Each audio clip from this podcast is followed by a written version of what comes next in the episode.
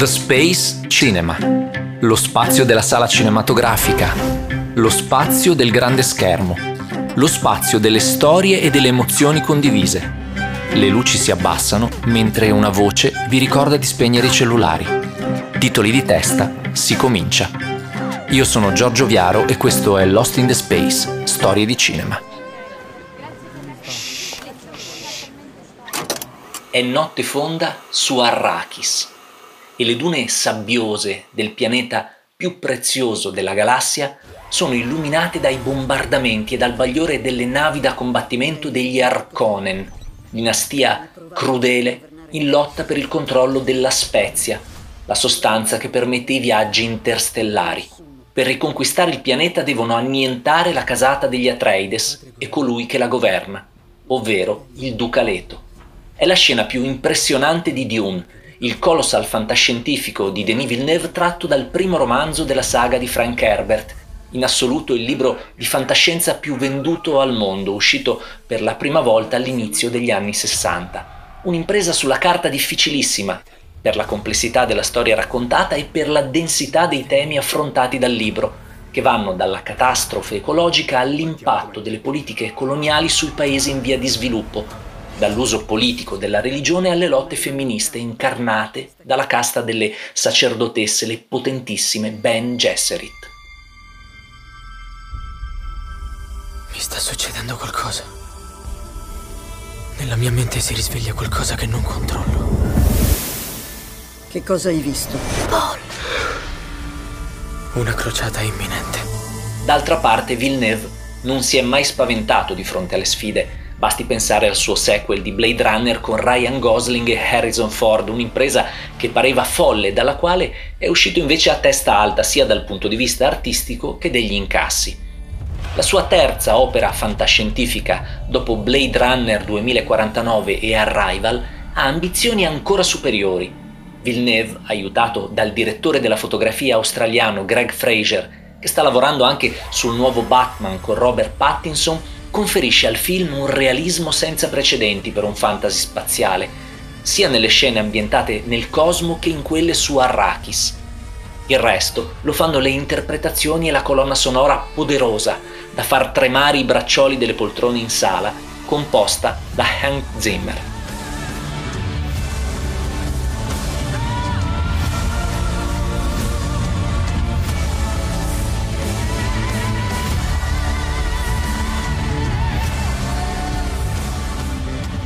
Il film racconta in particolare la prima parte del libro di Frank Herbert, fermandosi poco oltre la metà, tanto che il titolo completo è Dune parte 1.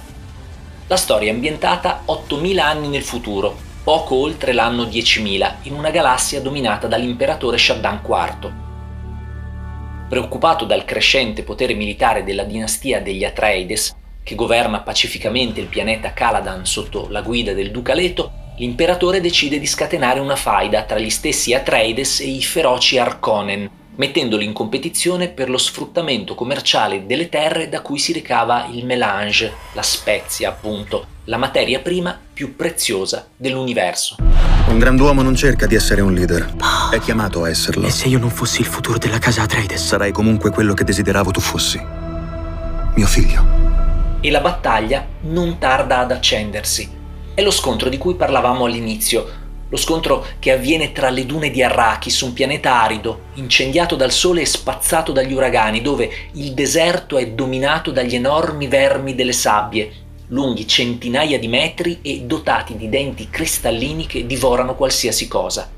L'unica presenza di vita umana è quella dei Fremen, un popolo che sopravvive con risorse ridottissime e grazie a delle tute in grado di riciclare ogni goccia di liquido emessa dal loro corpo.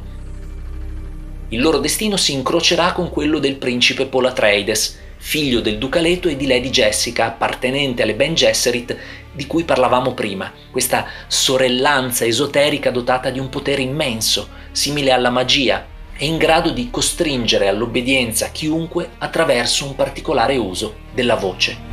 Il mio pianeta è così bello quando il sole è basso.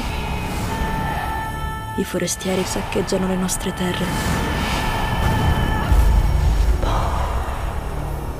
Devi affrontare le tue paure.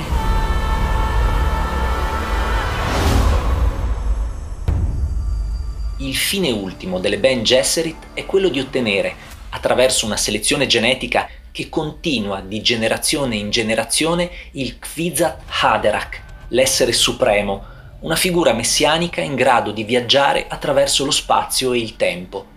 E proprio il principe Paul Atreides potrebbe essere, inaspettatamente e in lungo anticipo su quanto atteso, colui che stanno cercando. Ecco, questo è quello che Villeneuve racconta in quasi due ore e mezza, una trama lunga, sofisticata e piena di elementi. Due ore e mezza che però passano in un lampo, specie se amate la fantascienza, attraverso un susseguirsi di scenari sempre più spettacolari e battaglie clamorose, ma anche sorprendenti momenti di intimità tra i personaggi. Nel cast i volti noti sono moltissimi, da Timothy Chalamet a Oscar Isaac, da Rebecca Ferguson a Jason Momoa, da Dave Bautista a un irriconoscibile Stellan Skarsgård nel ruolo del terribile barone Vladimir Harkonnen, mentre tra i Fremen, il popolo del deserto, si riconoscono Javier Bardem e la lanciatissima Zendaya. Arrakis è una trappola. Uccideteli.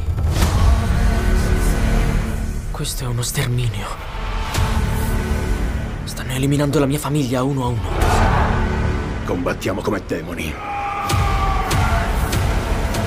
I più cinefili non potranno naturalmente evitare un paragone, soprattutto estetico, con la prima riduzione cinematografica del libro, prodotta da Dino De Laurentiis e firmata da David Lynch nel 1984, una versione che ebbe in sala una vita piuttosto travagliata, ma riuscì comunque a guadagnarsi pian piano lo status di cult, grazie all'immaginazione destabilizzante e inquietante dello stesso Lynch.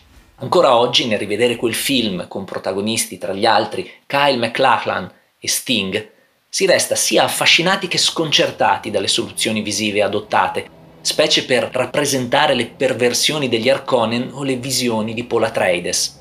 Purtroppo due ore o poco più di montato restano insufficienti per tutelare la complessità dell'intero romanzo, tanto che Frank Herbert fece successivamente riferimento a una misteriosa versione da 5 ore.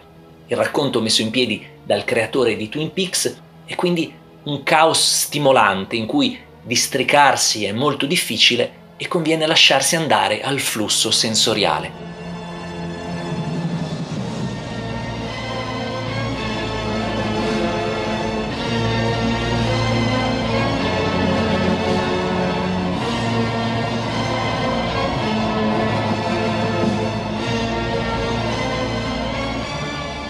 Considerando anche il tentativo mai andato a buon fine di Jodorowsky di realizzare un'opera di oltre dieci ore, oggi raccontato nel documentario Jodorowsky's Dune, quella di Villeneuve è la terza vita cinematografica del Dune letterario, una colossale opera di immaginazione e una narrazione affascinante, in grado di influenzare tutta la fantascienza degli anni a venire, compreso Star Wars, e che oggi potrebbe aver trovato la sua versione definitiva su grande schermo.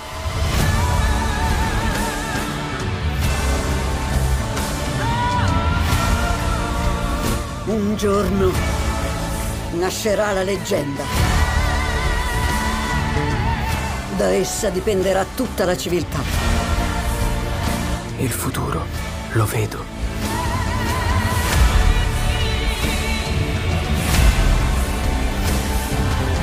Non devo avere paura.